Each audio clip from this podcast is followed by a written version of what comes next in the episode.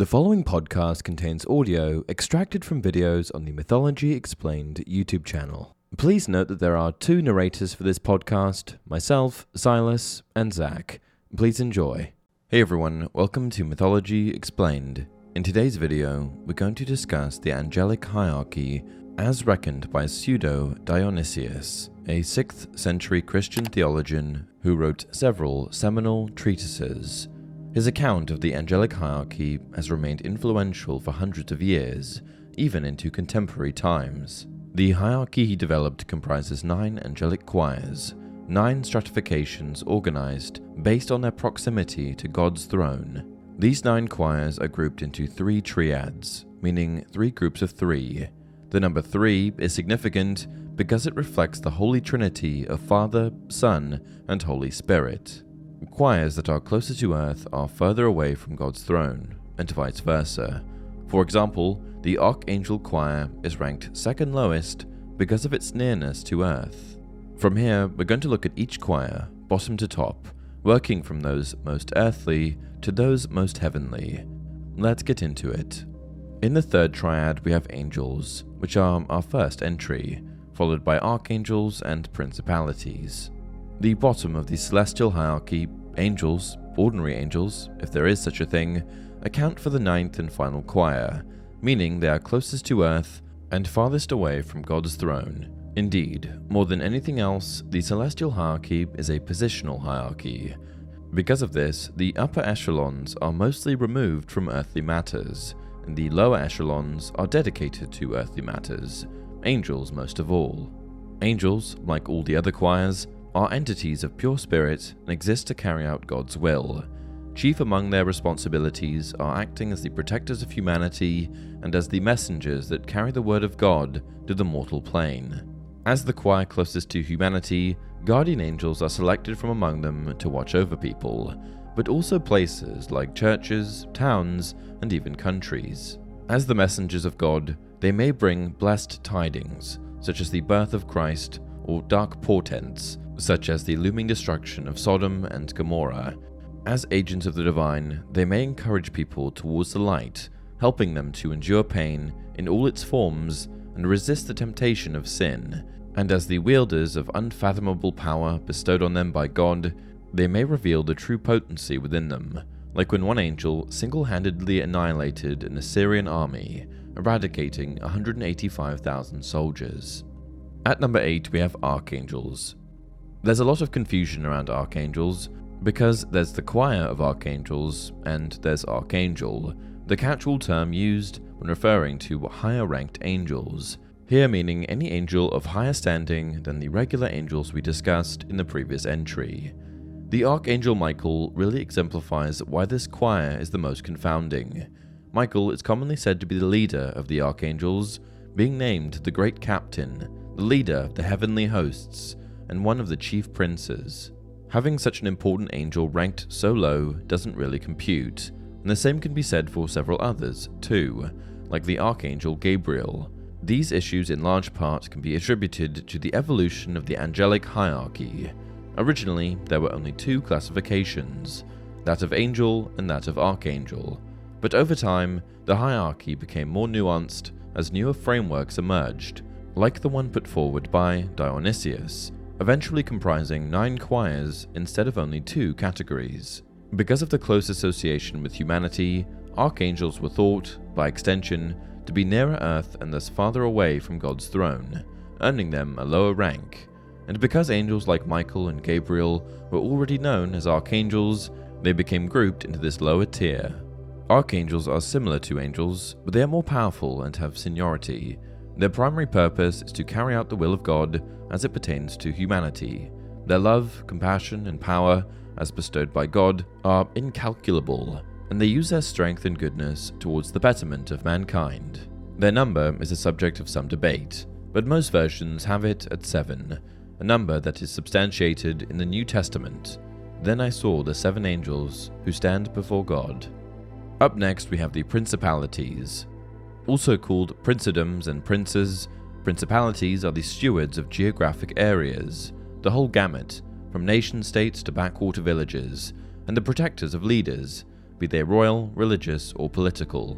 In this way, they are similar to guardian angels, who are assigned to every place and person, but theologians and angelologists have posited clear differences, such as the principalities being more administrative and having greater power, more likely to be granted permission to directly involve themselves in what transpires on earth.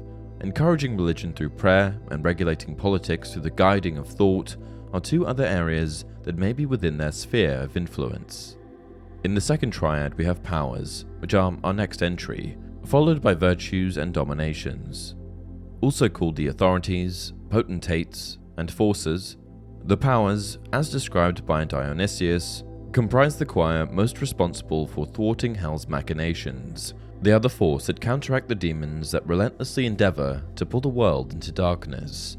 They defend creation against the power of evil, helping to maintain the cosmic order through equilibrium. They also keep watch on the heavenly paths, thereby policing the passengers that connect heaven and earth, and involve themselves on the level of the individual, supporting people so that they resist evil and embrace God. Their colors are green and gold, and their symbol is the flaming sword. Up next, we have the virtues. In purview, the virtues are said to be concerned with both earth and sky, overseeing the elements of the world and overseeing celestial phenomena, such as the movement of the sun, the moon, and the stars, ensuring they all continue on their appointed paths. On Earth, they act as the conductors of nature's symphony, ensuring that Earth's powers, rain, wind, snow, etc., are in balance, thus safeguarding nature itself. Other areas included in their sphere of influence are miracles, endowing the mortal heart with grace and valor, giving encouragement towards God's path, and fortifying against the difficulties of life's crucible, like hardship, suffering, and temptation. At number 4, we have the dominations. Also called the dominions, the lords, and in Hebrew the Hashmalim, the dominations, according to Dionysius, are responsible for managing the activities of the angels, thereby manifesting the will of God through the power of administration. They didn't involve themselves directly in what transpired on Earth, so seldom were they seen by humans, but despite operating behind the scenes, they were instrumental in maintaining the cosmic order. They manage minor aspects of creation, and one of the main tools at their disposal in seeing to this responsibility is delegating tasks to lower tier choirs. They garb themselves in green and gold, and the sword and scepter are their symbols. It is thought that the dominations received their instruction from yet higher ranked choirs, either the thrones or the cherubim.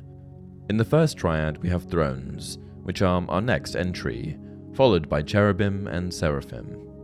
According to Thomas Aquinas, a priest and incredibly influential philosopher theologian who lived during the 13th century, the thrones were responsible for contemplating divine judgment, which included the solemn duty of seeing to God's justice. As one of the three choirs in the first triad, their power and purity most closely resembled those of God.